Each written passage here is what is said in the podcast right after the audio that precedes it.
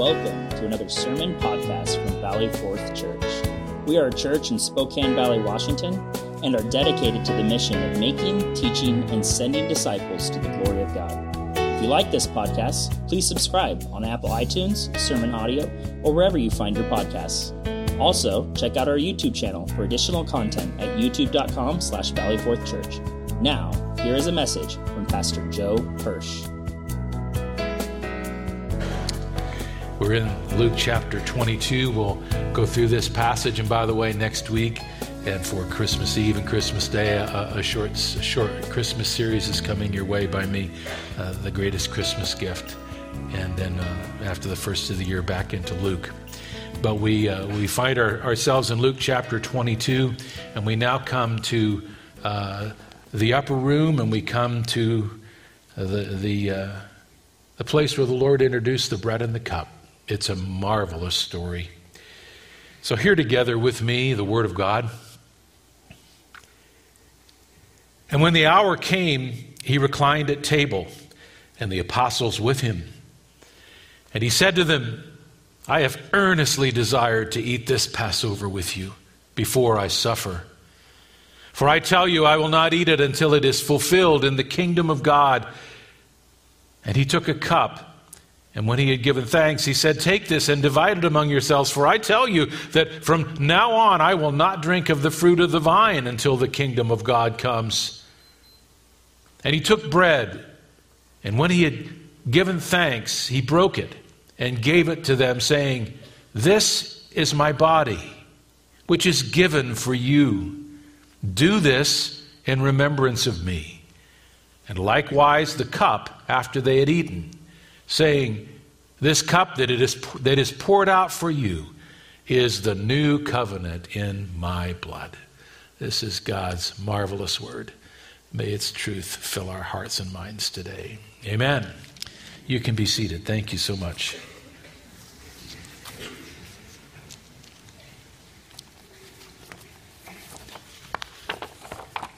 Well, sometimes uh, the whole future can change in one conversation. Um, and a lot of times, if you're a parent, you make that discovery. Uh, my wife and I have five adult daughters, and of course, our son. Uh, and four of those daughters are married now. And I re- remember well the time when each of their then potential husbands uh, came and either met with me or with me, my, me and my wife together to talk about their desire to take one of our daughters into a new future. Each of those conversations was different. Uh, they came about in different ways at different times. But thanks be to God that each of those young men came both qualified, thank God, in my mind, in our mind. They also came determined. That's a good thing to see qualified and determined. And uh, each of them left that conversation affirmed and excited and relieved and on their way. And my wife and I left that conversation with a sense of gratitude and trust in God, but our futures were altered. Our daughter's futures were altered after that commitment. These young men uh, found uh, a new focus and uh, stealing in their life as, as, as marriage now called them at a greater maturity. And our daughters' lives were altered. And so, you know, the whole future can change in one conversation. Now, the disciples' experience at the Last Supper ended up being somewhat like that. For them, it was a little unexpected. For us, not so much. But for them, this was unexpected what happened that night. They were not expecting that Jesus was going to give them such a deep teaching and create such a deep change in how people relate to God. To them, this was going to be just another Passover evening. And they'd celebrated them since they were toddlers. It was just going to be another Passover gathering. But then, before they knew it, Jesus was talking about the fact that this was going to be the final Passover, that he would not celebrate it again with them until they celebrated it in the coming kingdom that they were all so interested in. Now, this was not going to be just another Passover. It will turn out to be the final Passover. And there will be something that Jesus brings into view and into the practice of their lives the bread and the cup. A new remembrance is going to be brought to them, which we know today is communion, but it, it had so much significance that they were only going to begin to grasp, but, but it would be unfolded and then memorialized in the Gospels and lived out in the life of the churches that they would end up pastoring. They, they had no idea how much was changing that night. They were living under an old covenant of works of the law and the giving of sacrifices over and over again in the hope that one day an ultimate sacrifice would come who would be perfect enough and eternal enough to fully be the sacrifice for sin and take away sin. And until then, they were waiting. But that night would reveal that the one in the room with them was that ultimate sacrifice, the Lamb of God. And he introduced that night a new covenant, a new commitment by his Father, not based on their works and their hope, but based on their faith and what Jesus was going to do the next day. A covenant of faith and remembering the cross work of Jesus. All of that was going to go away and yet come into view. It was a mighty, mighty event that night fact, I agree with Dr. John MacArthur, who said in his commentary about this night, quote, this would be monumental. It was the turning point in redemptive history. That's how significant what we've read is all about. Now, to Jesus, it was a great and significant evening uh, as he comes to this, and you take a look at it just in, in, just another moment of introduction. In verse 15, Jesus tells them as they're, they're, they're gathering around the table in the upper room and reclining at that low uh, Middle Eastern table with the Passover elements all laid out, and they were on couches that spread around four sides of that table. Just another Passover to them, but oh, it was not just another Passover to Jesus because he says in verse 15, I have earnestly desired to eat this Passover with you before I suffer. There's so much there. Jesus was deeply, deeply uh, invested in what was going to happen. This would be the Passover of all Passovers for many reasons. It was the concentration that night of meaning behind all that he had ever come to do. Commentator David Guzik in the Enduring Word Bible commentator put it this way This was a passionate moment for Jesus. It wasn't so much that he was saying goodbye to his disciples as much as now. As now he arrived at the central reason for why he came to mankind, to institute a new covenant with mankind based on his own sacrifice. This was not the beginning of the end, it was the beginning of the beginning. I, I looked at that comment and I decided to borrow words from him and change them a bit to give you my title. The title of this message is really The End and the Beginning. Something was ended by Christ that night that was futile and would never ever bring people fully back to God, and something was begun that night that would draw all men and women to Him who desired to be in the presence of God. So uh, it's a it's a just a magnificent portion of Scripture if you haven't gotten that from me already. Now, studying this was very difficult this week. Some passages open up pretty simply, and a lot of them are narrative and they, they tell stories, and I'm, an, I'm a decent storyteller. But there was so much mystery here as I continued to unfold it so much majesty about what Jesus was planning to do. There, there's, there's a depth here that, you know, I, I tried to outline it for you like I usually do with the points you can follow and the subpoints, and I gave up. I can't outline this. I tried to illustrate it and, and find ways to put it into human terms, and you can't really put this into human terms. I tried to apply it and I quit because you don't apply the majestic, you just observe it, you, you take it in. And so, all I want to do is humbly observe this passage with you today and trust the Holy Spirit to make the greatness of what Jesus was saying that night and would do the next day clear to you. May the Spirit have his way tonight, or today, rather. So uh, I just want to observe the passage with you. And I want to summarize it under four things that I observe. Here's the first one as you look at, at this section of Luke 22. Number one, I saw that Jesus was about something supremely significant here supremely significant. It was significant to him. He earnestly desired, verse 15, to eat this particular Passover with them. This had been on his mind. Well, if we know that redemption was planned from the ages past, this had been on his mind that night, had been on his mind from eternity past. That's another great story.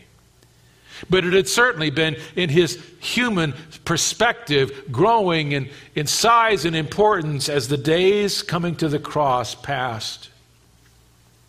Now, remember a little bit about the flow of events here that we've studied over the last few weeks. This is the chapter of, that begins with betrayal.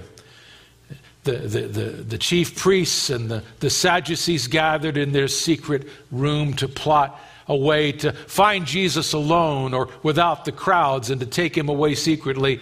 And then, one way or another, through a trumped up trial or maybe just through silent murder, they were going to eliminate him, to take him out of the way. But they couldn't figure out a way to find him and locate him in a way that they could take him quietly. And then the solution comes knocking at the door. Remember, Judas is entered into by Satan, and Judas decides to make his deal with the devil. And he does that through agreeing to betray Christ. That's earlier in the chapter.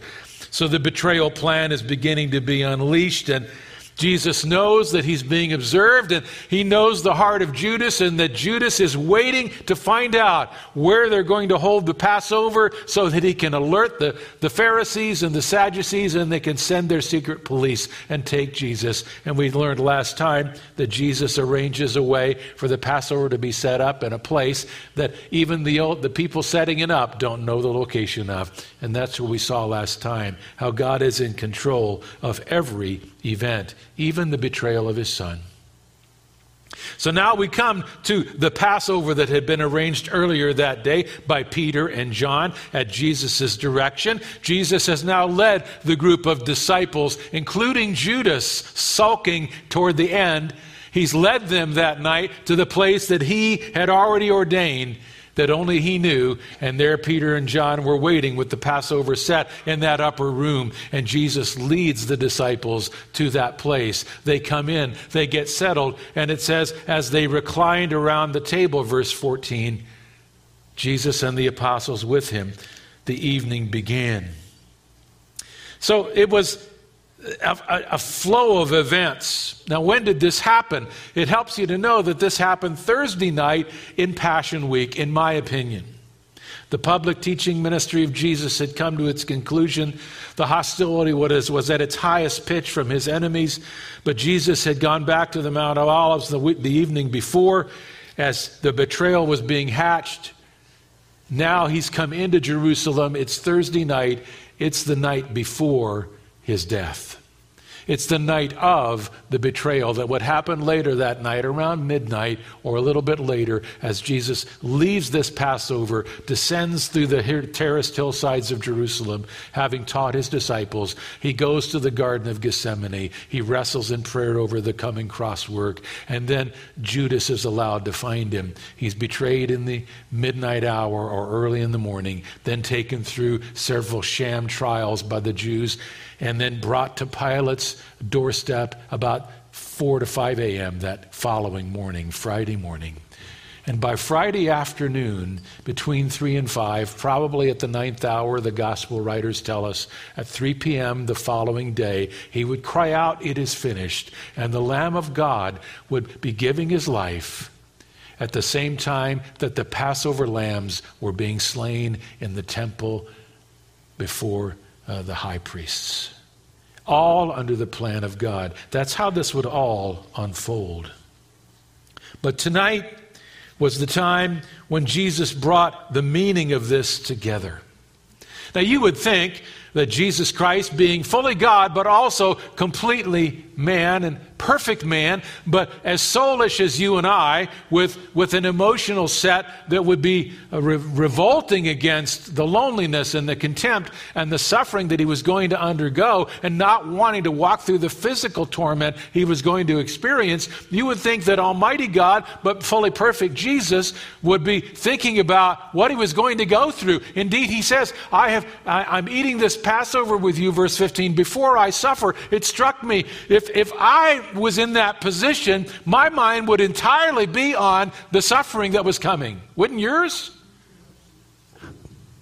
That, it just stuns me that Jesus Christ, in his absolute perfection, the Bible says he loved his own and he loved them to the end. His mind was on them and his mind was on the meaning behind what he was going to go through, not letting the terror of the suffering overcome the meaning behind what he would do. What a magnificent Lord. He was not focused on the suffering, but here he's focused on showing them the meaning behind it. He says, I have earnestly desired. Interesting construction in the Greek. It's, it's a double intensive. You could translate it, desiring, I have deeply desired. Or Dr. Barclay, the Bible commentator, said it was as if Jesus was saying, Oh, I have desired with my whole heart, all my heart, to be with you tonight. This is, this is deeply important to me. It's meaningful to me. It surrounds the, the purpose of my life, the power of my death, and I'm about to reveal to you what this will all mean for you. This is a great night. It was meaningful to Jesus partly because in his human frame he didn't want to be alone. He wanted to be with them. But he loved them to the end, and he had a lot to teach them before that night was over because he knew what they were going to be facing beginning at his betrayal's moment. And he wanted to take them through his teaching that night about the person of the Holy Spirit and the comfort of God and the fact that, that all of these things had a purpose in God's redeeming plan. And he wanted to prepare them for all that was coming. He wanted to warn Peter about his betrayal, but God's rescue of Peter when it was all over, and on and on it goes. But the biggest thing he wanted to do was reveal the divine purpose behind his death. And that's what we'll see in the bread and the cup. So, the first thing I see is that Jesus was about something supremely significant here. Here's the second thing.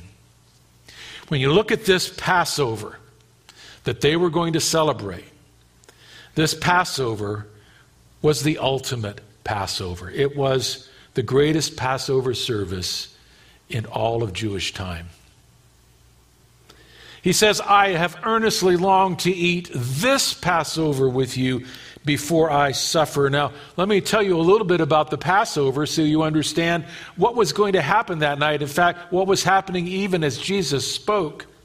The Passover was one of the three great feasts of the Jews. And it was a feast that they were called to celebrate as families. This didn't take place in the great temple where the priests presided. The Passover feast was celebrated in homes or in upper rooms, gathering rooms, by families or small gatherings of Jews. It was personal. Every year, it was ordered to happen according to Exodus chapter 12. They were, they were directed by God to celebrate it. Remember the essentials about Passover's history. This came out of the time when the Jewish people were captive to the nation of Egypt. 1400 years prior to this night where Jesus is in the upper room. Their, their captivity was desperate. They saw no relief, but they cried out to God, and God heard their cry after 400 years of captivity.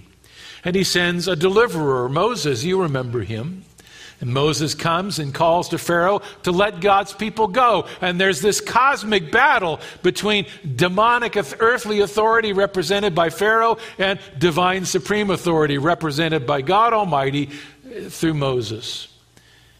And there's this great battle, and Pharaoh battles and defies, and God brings 10 different plagues to. Uh, trouble Pharaoh sufficiently to where he lets the Israelites go. Now, the last plague was the taking of the lives of uh, uh, life of every firstborn child in the whole region. And God told Moses to tell the people of Israel, uh, so that your firstborn are not taken, you take a lamb for every household, an innocent lamb, and you slay it. You drain its blood, and you take some of the blood and you put it on the doorposts and the, the lintel of your houses, and you stay in those houses. And when my destroying angel sees the blood, he will pass over you. And this is a sign of my mercy to those under the blood. It's a great emblem of coming salvation. He took the lives of the firstborn of Egypt, but not a one of the firstborn of Israel. Of course, they're liberated and they, they leave and in the Exodus and, and they move into their divine purpose. But God said, I want you to remember how you were protected and through the blood of a lamb, the, the blood of an innocent sacrifice, you were protected from my wrath and you were rescued from captivity. These are symbols of salvation that he wanted them to repeat. And so every year at Passover, they gathered and they went through uh, a, a, time of worship and remembrance from the Old Testament scriptures. And each group took a lamb, a per- perfect, spotless lamb. It was taken and it was uh, sacrificed in the temple, and the blood was was, was dashed at the altar, and then the lamb was taken back to the place where they gathered, and it was cooked, and everyone ate of the lamb. It was eaten completely in the middle of the Passover meal. So, into that context, you, you have Jesus coming. Those are the essentials about it. And uh, you might say, well, that's, that's kind of a, it's a, I don't know, it's very Jewish. I mean, there's cups of wine, there's matzah bread, there's a, there's, a, there's a lamb that everybody shares. It's in an upper room, it's an extended meal. It's very Jewish, but it doesn't have a lot of meaning to me. Well, it, it has immense meaning if you understand what the spiritual significance of it was. One commentator I read this week put it this way The message of Passover to the Jewish people is that God delivers through the judgment of sin by the death of an innocent substitute. Think about that. God moved over Egypt, He moved over sinful people, and His wrath was going to fall on the firstborn. But when He saw the blood of an innocent substitute, that lamb substituted for the guilt of the people.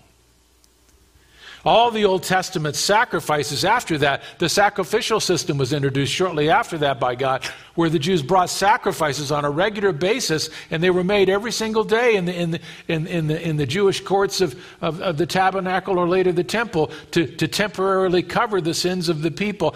The sacrifice of an innocent animal became a way of life for the Jewish people. That came out of Passover.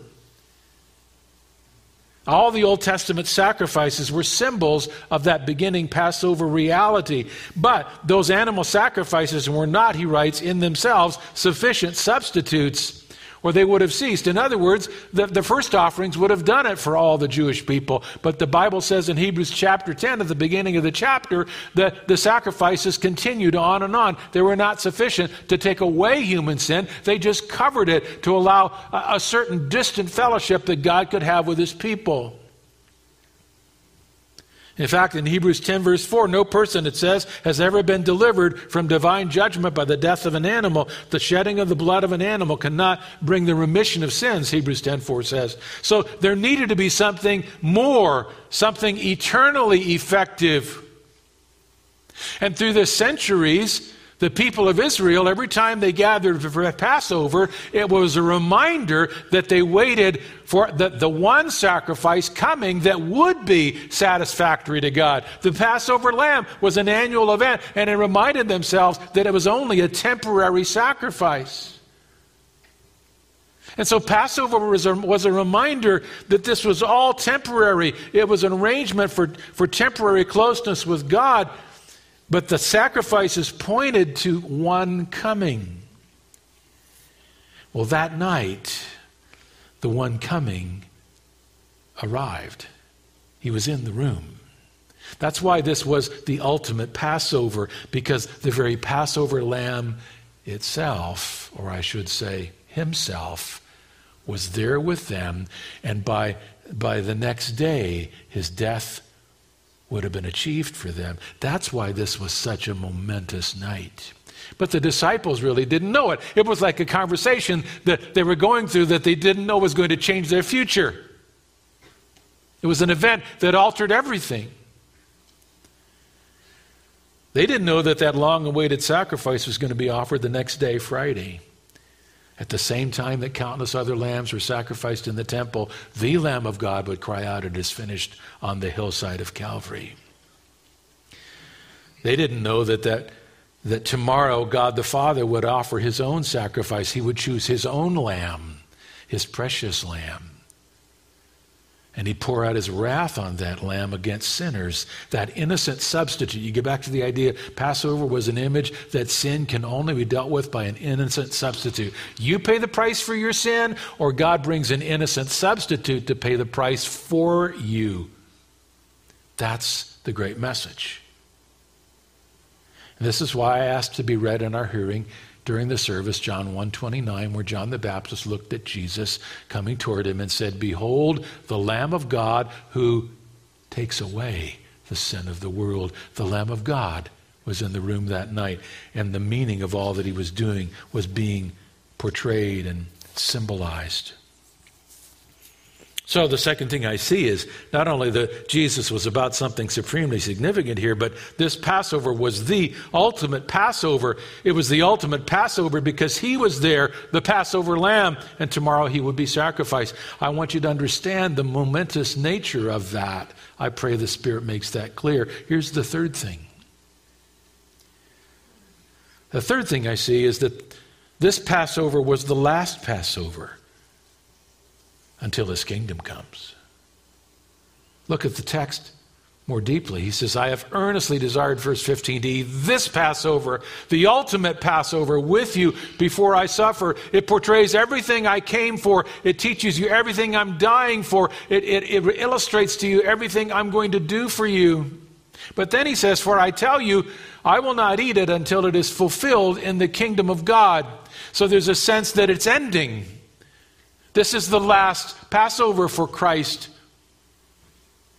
In fact, he repeats it. He says that he, they took a cup, verse 17, when he given thanks, he said, Take this and divide it among yourselves. For I tell you that from now on, I will not drink of the fruit of the vine until the kingdom of God comes. So Jesus is ending something here. This is the final Passover. It's not just the ultimate one, it's the final one. And so you got to understand a little bit about where this was in the ceremony and, and, where we think the whole evening was when he said it, let me tell you a little bit about how Passover works or did at that time. It had certain parts to it. And by the way, it was a night long thing. It wasn't done, you know, we think about ceremonies, especially in our Western church, and, and we just kind of get through them, right? Okay, this the communion is a certain part of the service, it's a certain number of minutes, and we, we do it and we're done. That's not how Passover was. Passover was an entire event, and it was a long evening, and it it it ebbed and flowed, and it it stopped at certain points, and there was worship, and then there was conversation, and that's why this whole chapter, chapter 22, um, kind of stretches throughout that whole Passover evening. So it was a long experience, but there were different parts of it that the Jews were all familiar with because they'd been handed down through the centuries. It started with a prayer of thanks, uh, an opening um, prayer of thanks, thanking God for how He had preserved them through one more year not only battling their sins as a people, but battling their oppressors. And, and he had kept Israel. He had delivered them, delivered them personally, delivered them as a nation. It was a prayer of thanksgiving to God for his goodness and his blessing. So that's how it opened. And then they would uh, drink a, a cup of red wine. It was, it was the first of four different cups of wine that were taken by the participants of Passover right after that prayer of thanks. And it was called the cup of blessing to begin to, again, celebrate the blessings of God that had brought them through that year to another Passover. Then there was a ceremonial washing of their hands at that point because they were going to move into a meal later and they wanted to be ready in their hearts and clean in their hearts to what for whatever God had that night and the cleansing was a sign that they were coming with humble hearts. Next thing is they, they, they uh, gathered around that table would eat some bitter herbs. And you think, well, why would you put something bitter into a, a meal that's supposed to be a blessing? To remind them of the bitterness of slavery in Egypt and what it means to be dominated by sin. And so they would dip these herbs that they would take, and they would taste bitter, but they dip them into a, a sweet little. Uh, little syrup in the middle of the table. Remember when Jesus talked about the one who dips his bread with me? There was that syrup was for the matzah bread later, but the bitter herbs were also dipped in it. So the bitter herbs were designed as that taste just bit into your lips to remind you that sin is a bitter thing and being in bondage is a bitter thing.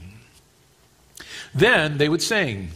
They would sing something called the Hallel, which was a gathering of of five different Psalms, Psalm 113 through 118, from their, their, their psalm book. And, and most of them would have had those Psalms memorized because you sang them every single year you were alive through Passover. When you were a little kid, you learned them at daddy's knee, and you sang them when you were an, an elderly man and you were at the head of the table, the Hallel. So they would sing Psalm 113 and 114 to begin. They'd sing the first two. Then there was the second cup of wine. And at that point, either the father of the family or the leader of the service, if it was a rabbi or a special guest, would then do something called the Haggadah, which is Hebrew for the telling forth or the telling of the story. And he would recount the story of Exodus and the first captivity and the great deliverance and the story of the Passover lamb and all that that meant passing over because of the blood and the death of an innocent for the guilty. At that point, then the lamb would be brought out. The lamb that had been sacrificed earlier that day as a covering for their sin, it had been cooked now, and it would be brought out, and everyone at the table had to eat of it until it was completely gone. With that came unleavened bread that was passed around. Leaven was a symbol, uh, a symbol of bread that was leaven put into bread to help it rise, but it was a reminder that they had to leave Egypt so quickly they couldn't put any leaven in their bread. It just was, it was what they got. so all of these are symbols and reminders of the past. After the unleavened bread and the lamb had been eaten, then they had a third cup of wine and they sang the final songs from the Hallel, Psalms 115 through 118. And then there was a last cup of wine, and this, the, the Passover was done. So that's the, the long flow of the evening. Why, why, do, why do I go through that? Well, because um, somewhere in the midst of this, Jesus makes this statement that this will be the last. Perhaps as, as uh, as the bread began to be passed, Jesus said, This is the last time I'll take this. We don't know exactly. A cup had been passed. This is verse 16. It could have been the second cup of the night or the first. We don't know. It was early in the Passover, and Jesus, as he took it, said, This is the last time I'll take this. So the Passover was ending, is what Jesus was saying. In fact, he said, There is, I will not eat of it, verse 16. It's again a double negative in the Greek. There is no, I will never, ever eat of this Passover again until the kingdom of God comes in the future. So, why was the Passover ending that night, is my question because Jesus Christ was the perfect and final and complete sacrifice for sin. And he was heading to the cross. And so, all those animal sacrifices that they had lived with for so many years, even the animal sacrifice they looked at that night, they weren't going to be needed after tomorrow because the ultimate Passover lamb was going to be offered. The one that Passover pictured had arrived. If the one that is picturing has arrived, it's no longer necessary. Thank you. It's no longer necessary. I appreciate that. Does that make sense to you? Now, Jesus did say that he would eat of the Passover again he says, I will eat of this one day when it's fulfilled in the kingdom of God. What's that all about? Very briefly, uh, he was talking about the fact that he would return someday And he was going to set up his kingdom on the earth. He's talking there, I believe, and many other Bible teachers believe as well. He's talking about what we know here as the millennial kingdom. I've taught you about it many times. That's the thousand year reign of Jesus on earth after he returns. He sets up his kingdom, and Israel is at the center of it, and Jerusalem is the center of all the nations. In that millennial kingdom, it seems that there's going to be a reinstitution of the Passover. The, the earthly Passover is looking forward to the, the arrival of Jesus. When we get to, to that millennial kingdom in the distant future, we'll actually have a Passover celebration that's going to be reinstituted. There's going to be a brand new temple built and everything else. The prophets tell us. And Passover will be celebrated again in the future, this time looking back to the cross looking back to the moment when the great Passover lamb came to Jerusalem. So Jesus said, it'll point back, and one day it'll be celebrated again. It's that important. All described in, in the scripture through Revelation 20. In fact, many of the prophets, some have said that the, the great theme of the earthly millennial kingdom is the most talked about prophetic uh, element in the Old Testament. So Jesus said it will be, be seen again. You can read about it in Ezekiel chapter 40 to 48. You can read about it specifically in Ezekiel 45 21 when he says there will be a millennial Passover and a feast of unleavened bread. I don't understand all the dimensions of it. I just know God is big into symbols. He's big into symbols now. Why won't he big, be big into symbols in the eternal future? I think it's going to be there, and it'll be a reminder of what his son did. But for now, this is the final earthly Passover. And Jesus brings it to an end because something different is about to be put in its place. If you hear nothing else, hear me now. This chapter is about the Passover being completed because the Passover lamb was about to die, but it's about something different being put in its place. What's put in its place? The bread and the, the cup. Now, watch this transition. Here's the, f- the fourth thing. The fourth thing I see is that something new now comes into place, and that's where this whole passage turns at verse 19. It's the bread and the cup. So Jesus ends Passover as we know it, as the Jews knew it, until sometime far into the eternal future. But then he said, And he took bread, and when he had given thanks, he broke it and gave it to them, saying, This is my body, which is given for you. Do this in remembrance of me. Now there's something new, isn't there? Now there's something new to practice as his disciples. It's what the church would come to know as communion, or simply the bread and the cup. You see the change. Now, remember, I told you about the flow of the Passover meal. Now, I will go back to why I kind of might have bored some of you with that whole thing. Um, because it's, it's, it's intriguing to wonder where that happened in the Passover meal. Remember, I said opening prayer, then the first cup of wine, then the cleansing of hands, then the, the, the second cup of wine, and the singing of the Psalms, and then the meal was brought out, the Passover lamb was brought out, and the unleavened bread was brought out, and they paused and they ate together. Now, we cannot know for sure, but many commentators, and I agree with them, believe that this moment where Jesus takes the bread and breaks it takes place right after, or maybe sometime during, the meal where the lamb is there and the, the, the unleavened bread is there. And Jesus transitions from the Passover lamb to the body that he was about to give on that cross. I hope you see that. If that's true, that's just marvelous. Jesus is in the midst of the meal. It seems like just another Passover to the men, but they're beginning to sense that this is something momentous, and Jesus is bringing a special, special moment. And he takes one of the pieces of bread and he gives thanks to God for it, thanking God the Father for his own coming death he thanks God the Father for his own coming death. And then he takes the bread and he breaks it so that he can hand it out to each of the 12. By the way, amazingly, I think, including Judas. You want to talk about the masterful but marvelous grace and mercy of God. Judas in the room Judas seeing the sacrifice he was about to betray. I just, I don't know what to do with that. But he broke it not as a symbol that his body was about to be broken, because we know that actually not a bone of him was broken. So that's a little bit of a misunderstanding. He simply broke the bread like he broke the bread at the feeding of the 5,000, so there'd be enough to go around that table that night. And he breaks the bread and he hands it out, and it goes around to the hand of each of the disciples, Judas included. And when everybody had their piece, he looked at it and he said, This is my body. So he gave it meaning, he gave it identity.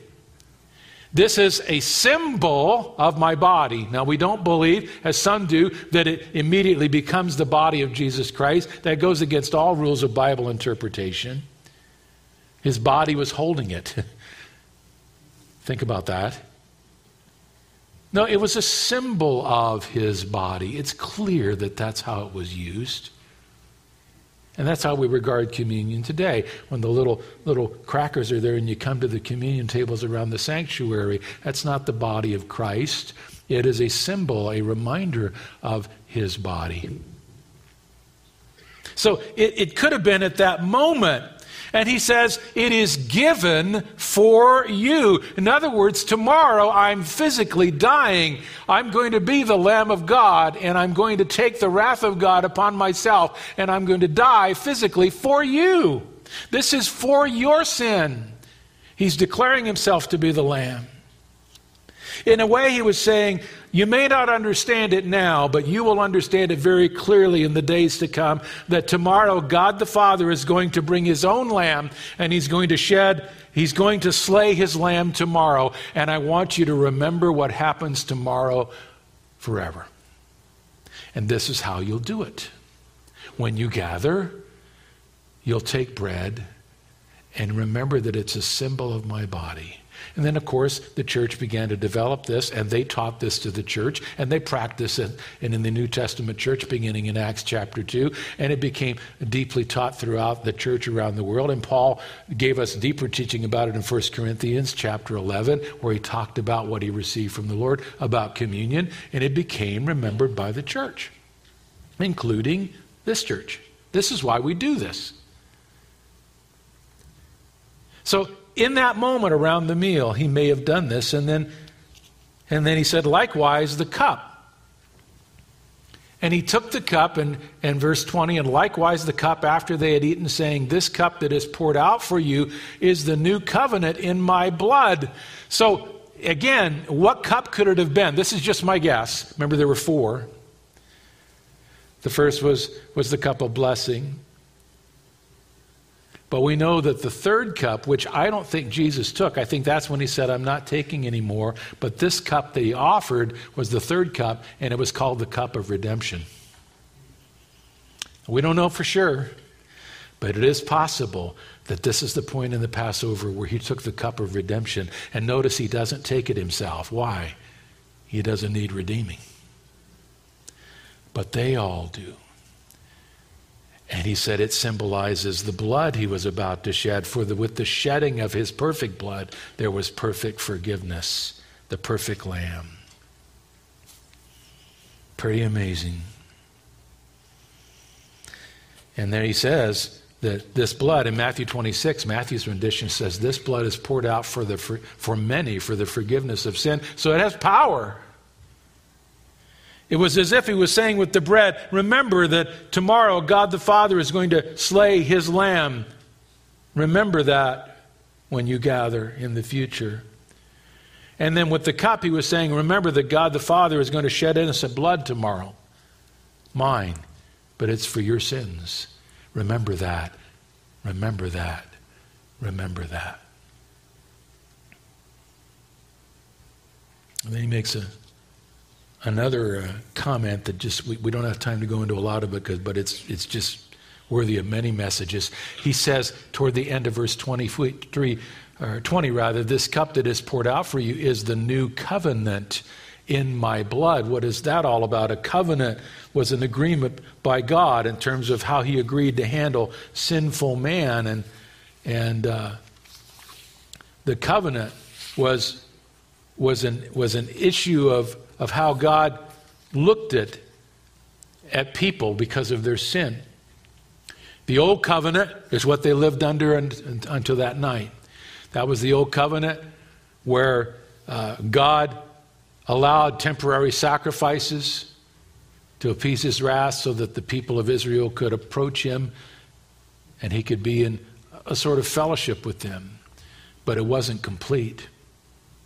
They had to perform the law, which they couldn't do. and It just condemned them further. And the sacrifices of the lambs every year, like I said, Hebrews says, never fully dealt with their sin. And so they were hoping that one day a perfect sacrifice would come. Under the Old Testament, you were near to God, but not with God. And you were hoping, you're not, we're not living with certainty. All that changed that night. When Jesus died on the cross, the old covenant died and the new covenant came to being. What's the new covenant say? Because of the blood of Jesus, you can now be with God, completely accepted in his presence forever. And no other sacrifice needs to be made, and you don't need to do anything yourself to keep earning it. The old covenant passed away when Jesus died and rose, and the new covenant came into being. Some believe that's why Jesus cried out with a loud voice in Mark 15 and Luke 23 and yielded up his spirit. And when that happened, the veil in the temple, you remember this? What happened to it? It was torn in two from top to bottom. And what could that be a symbol of? That there is now no longer any separation, any barrier between sinful men and a holy, perfect God because the body of the Lamb had been torn, the, the, the sacrifice of the Lamb had been accepted, and the way to God by faith was opened. New covenant. That's an amazing thing. Hebrews 10 says this Therefore, brothers, since we have confidence or boldness to enter the holy place by the blood of Jesus, the new covenant blood, we can now boldly come into the presence of God by a new and living way, a new covenant, which He inaugurated for us through the veil, that is, His flesh. And since we have a great high priest over the house of God, let us draw near with a sincere heart in full assurance of faith, having our hearts sprinkled clean from an evil conscience and our bodies washed with pure water. If you're a born again believer, don't let your conscience tell you you don't deserve to be in the presence of God. Accepted by God. Yes, you may have problems in your life, sin in your life, but that was taken at the cross. You have a perfect right to be in the presence of a holy God today and forever. New covenant. Why? The sprinkled blood of Jesus Christ. Paul put it this way in Romans 5 1 and 2. Therefore, having been justified by faith, we have peace with God through our Lord Jesus Christ, through whom we have obtained our introduction by faith into this grace in which we stand, and we exalt in hope of the glory of God. You can be in the presence of God the moment you trust Christ's death through faith, and you'll never be out of the presence of God again. The only difference is when you see Him, you'll be in His full presence, and you'll be without sin holding you back. Amen. Hallelujah. New covenant. That's what was inaugurated that night. Passed over, Passover, you could put it this way Passover, passed over to the Lord's Supper, which is eternally meaningful. And the old covenant was set aside, and the new covenant, the new agreement by God to accept you by your faith in His Son, came into being. And that's what we live in. And you tell you what, if you know Jesus, you can know nearness to God. That's what he was saying. And that's why he would go to that cross so willingly. Hebrews 12 tells us he even went joyfully. He despised the shame, but the Bible says he looked forward to the joy set before him. What's the joy? Receiving the glories of heaven once again, but it was also knowing that you were going to be able to be in his presence forever because of what he was about to do. The joy was even underlying his heart that very night, even as the dread was pulling at him. Oh, the joy was greater. And so he says, Do this in remembrance of me. So I told you something majestic was happening that night. And it turned out to be something so important that God wants you to regularly remember it. And so now the church does this, does this in remembrance of Him. we remember the mighty work of our Lord. You say, wow, you've gone through a lot of Hebrew history and Jewish customs and cups and glasses and covenants and all this is overwhelming to me. What's the most important thing to remember? Go back to verse 19. This is my body, he said, which is given for you. That's what you got to remember. The Passover lamb given on the cross for you. Well, I wish I could go into this. I had so much prepared for you there, but the word for there is the Greek word huper. And it meant very uniquely in the place of. So you look at that. The Spirit of God is saying, This is the body of the Lord Jesus given in your place. Who needed to head to a cross to pay for your sin? You did. And then step into hell to finish it for all eternity. Jesus Christ took unshirted hell for you in your place, body and blood. And now you're free if you know Him. That's the majesty of what He said was coming, what He said they needed to remember that night. And that's what needs to be on the heart of the church and on the heart of the believers. The future really did change in an unexpected way. I don't know about you, but I'm busier than ever these days. More distracted than ever these days. And uh, you ever been in the middle of a busy day, maybe toward the end of it, is around four o'clock, the sun goes down,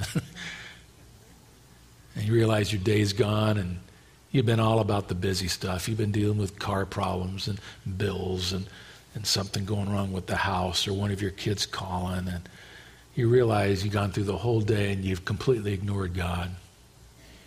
I have days like that all the time. And then you say, I just need to go spend a little time with the Lord. I need to give him some time. What an incredible statement, right? We actually say that. I'm going to give God some time. And when you did, what did you end up going to him in prayer about? What did you end up remembering him about? Did you go to him as the great stress reliever? He is that. But did you just go to him to talk about your stresses? Moment of prayer. Or maybe as the great decision helper. Did you go to him for that because you were facing something that weekend? And, or maybe you went to him as the great financial provider. He's that. Maybe that's where you were in prayer that afternoon. Maybe some of you went to him as the great kid straightener outer.